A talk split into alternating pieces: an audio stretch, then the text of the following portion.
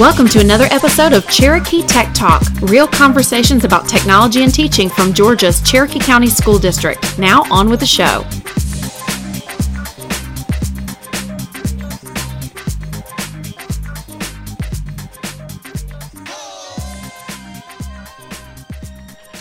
Hey everybody, it's Susie Lawley back with another episode of Cherokee Tech Talk, and today we are talking with the fabulous Heather Powell. She's one of actually our Canvas pioneers, but today we're not talking Canvas, which is really shocking, I'm sure, for both of us. so, Heather, go ahead and tell us about yourself and your teaching background. Hey, my name is Heather Powell, and I'm currently teaching at ET Booth. Um, I've been teaching over 20 years, and most of the time it's been science, but I've also taught math and reading. Um, I've taught sixth grade and I've taught eighth grade, and I really like sixth grade in the middle school, um, much better than sixth grade in the elementary school. That's what I've heard. I like I like them when they're little babies. well, and I was going to say, having taught eighth grade, I can. There's a definite difference in sixth grade and eighth grade, but we will leave that for another conversation. and, and not being not being the highest grade level in the school a good thing too. A lot less paperwork. Oh yeah, absolutely. Well, um, I love your enthusiasm. And so when you and I chatted about what you might want to share today, uh, I thought it was a really interesting topic because you brought up discovery streaming. And yeah. I guess maybe I've been teaching now, this is my 15th year, I had to think for a minute. But we've probably had discovery streaming maybe since like my second or third year of teaching, so it's not exactly new. Um, but I bet we have some teachers that have forgotten about it, haven't used it in a while. So tell us, how do teachers even get to discovery streaming? Like, what's our login process? Um, well, teachers and students actually would go through your um, favorites or your bookmarks, and you look for a folder labeled video streaming. Okay. And then, then you click on uh, Discovery Streaming at, uh, to either log in or register. So if you were here when we were using it more, you should already have a login. Mm-hmm. But if you've never used it or you're a new teacher, then you'll need to register. And I had to ask my media specialist the process for that and she said that um, you actually need to have a school code. So okay. your media specialist has that code, so anybody who's interested would contact their media specialist to get the login information.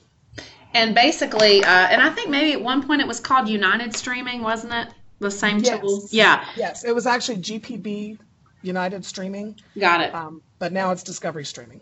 Okay, and so the media specialist knows all about it, but uh, and I didn't write this question down. I'm going to talk to you about some new features in a minute. But if you had to define, like, what are teachers expecting when they go to Discovery Streaming? Like, what is it?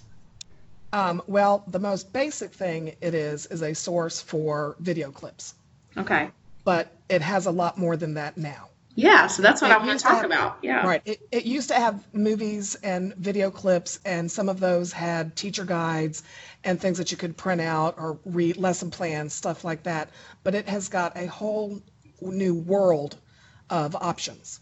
And that's what, yeah, I want to spend some time talking about today. But basically, if teachers are looking for video clips that their kids can access, um, can you pick out certain videos and then share those via a link? Or how is it that you share? Do you just tell them what to go to when they get into Discovery? Um, what's really cool is you can actually embed the Discovery Streaming assignment into Canvas. Whoop, whoop. yeah, whoop, whoop. Um, but if you're not familiar with how to embed things, um, it's not one of the automatic um, things for Canvas. Right. I can't remember what those are called now. One of the, it's not like a built-in connection, but you can get an embed right. code and it'll work beautifully. Right. Um, okay. but you also can do it an old-fashioned way, just get a link and share it with the kids. Okay. Um, you can also, there's two different ways if you do it through a link, then the kid, the child needs to know their own login, mm-hmm. which they do have, and um, which a lot of teachers don't know that the kids can log into Discovery Streaming. Mm-hmm. And the other thing that you can do is you can create a code where they type the code. They click on the link, the code's automatically there, right? And then the kid just types their first name and maybe a last initial if they're under 13. Okay. Um, and so lots of ways to give them, you know, direct access to a certain video. But I'm like you, I really I love anything where we can show our learning management system as a one-stop shop. Yes. Even if we have to kind of finagle a little bit and get the code ourselves. Right. So um, if anybody's listening has not done the embed code procedure, just I'm going to walk you through it in just two quick steps or three. You go to anywhere that has what I call the big white box on Canvas. So a page, an assignment, um, a quiz, anywhere where you get that white rich text editor at the top. And at the top right corner of that box, it's going to say, say HTML view. And if you'll click that, that's what will accept uh, embed codes. And so um, if you'll just look for the word embed on your favorite resources, so YouTube videos, uh, Discovery streaming, like Heather just told us, Sways, uh, Microsoft Forms, just anywhere where you can click embed and it gives you this crazy code that starts with the word iframe, you're going to be able to paste into that box. And when you save and publish that page, instead of students seeing just a link to something, they actually see the content living and breathing inside of Canvas. So I love that. I love any time that we can make them think, hey, Canvas is my one source for everything good that my teacher has to share with me. Yes, it works beautifully. Yeah, it really does. And um, so I want to talk about because I'm somebody who hasn't looked at Discovery streaming in I don't know at least a couple years, but I still don't think I remember all the new features. So tell me what the new features are that are getting you excited about Discovery streaming again. Um, some of the things that I like is how it's organized. Um, they have content collections by grade and topic. So instead of just searching for videos all yourself, there are videos and interactive activities, reading passages, audio clips, um, writing prompts that you can find just by looking for um, your subject. Um, we also have science elementary and science middle school content. And the elementary one in particular is really easy to navigate where I just looked at it a minute ago and found video clips for waves, reading passages about waves, and a writing prompt about waves. Cool. The, the writing prompt, I checked it out, and it has a little option for you can click on listen, and they'll read it out loud. Um, so that's pretty cool. You also they also have virtual field trips, which I haven't tried, and um, one of the big things that I would like to try, even though I haven't done it yet, is what's called a board, um, which if you've ever done Glogster, Okay.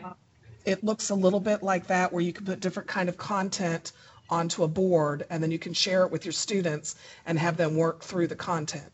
Um, also, students, when they log in themselves, you can give them an assignment where they have to pick out the content and make a board for you that they could share like a presentation. Yeah, very cool. So eh, also like Sway or like if they were going to have a Pinterest board or something. Yes. You know, here's different multimedia content all aggregated in one easy location. And then do you share that via link? How would a kid share that with you or how would you share with a kid? I think that it would be with a link, um, but the students, you can create a class, and so it probably goes into the class. Yeah, So that makes sense. Make an assignment and it goes into the class. I haven't played around with that enough, but um, you know, too many other things with Canvas to play around with right now. Oh yeah. Um, another thing that I find useful is they have instructional resources for teachers. So they have step-by-step guides for all the new things. They have modules. Um, so I've watched the module on how to build a board and how to assign a board, but I haven't done it yet. Um, and what else? They also have a social networking area called DEN, which is Discovery Education Network, uh, where teachers can go to get advice or share ideas. Very cool. So, um, have your kids reacted well to it? Is this something you've gotten? I know you've just discovered some of the new features. Have you been able to use a lot of things with students yet? Um, I haven't used a lot of those features with the kids, but I do know that uh, I use them when I preview, so the kids can have little short introductions to things. Um, I've used it for review. I've used it for enrichment. One of the things that my kids really like doing is if they finish their work early, one of their options is to go on Discovery Streaming, and they can find videos of their own choice, because I know it's all educational. Right. So I've seen them looking at all different varieties of videos, from technology stuff to sharks and dinosaurs and things like that. And I'm going to ask you a really frank question. You can be honest with me because that's what all the all, that's all that this is about. but um, when when I last looked at some of the videos on Discovery Streaming, they were looking a little dated. So have you seen some new video content coming in? I have seen some new video content, um, and depending on the age level, there's um, one that the kids find hilarious um, called Standard Deviants. Um, it's a little dated as far as their clothes and things like that, but it's not as dated as um, some of the original ones. But they do, and there's a feature where you can see what's new. So Okay, if you only cool. want to look at newer ones, I'm pretty sure you can do that. I mean, yeah, I mean, I'm sure a lot of the content is timeless. It just, the kids would laugh because it looked kind of 80s. You know, they'd clearly gotten this stuff from, you know, Georgia Public Broadcasting and, and put it here, which is good, but some of it was stuff that probably I would have watched when I was in school. yes, there is there is a science, um, not scientific method, a lab safety video that is particularly um, funny because of how dated it is. I think the kids might enjoy it more though because they get a kick out of you know making fun of anything that the old people used to watch. there is no Mr. Wizard on here though. Oh man, I would I miss would, Mr. I Wizard. Mr. I would show Mr. Wizard every day. I love that. I used to love Mr. Wizard when I was a kid. Well, Heather, it's been really cool getting to hear some of the new features. And um, if we wanted to contact you, how would we get in touch? I know we can get in touch with school email. Are you on Twitter as well? Um, I am not on Twitter. I am starting um, a campaign. I need everybody to get on Twitter. Although I got an email from Twitter that said that I have an account, but I didn't click on it because I was afraid it was phishing. Okay. Uh, but I used to have a Twitter account, but it was the school Twitter account. So yeah. I gave well, I use it for just educational purposes, so we won't be able to see all your cool stuff on there. But I will definitely include your school email address if people want to get in touch. And we yes. really appreciate you sharing how Discovery streaming and uh, is impacting your classroom and has all kinds of new features. So I think it's worth checking it out. Yeah, absolutely. Thanks again. All right, thank you.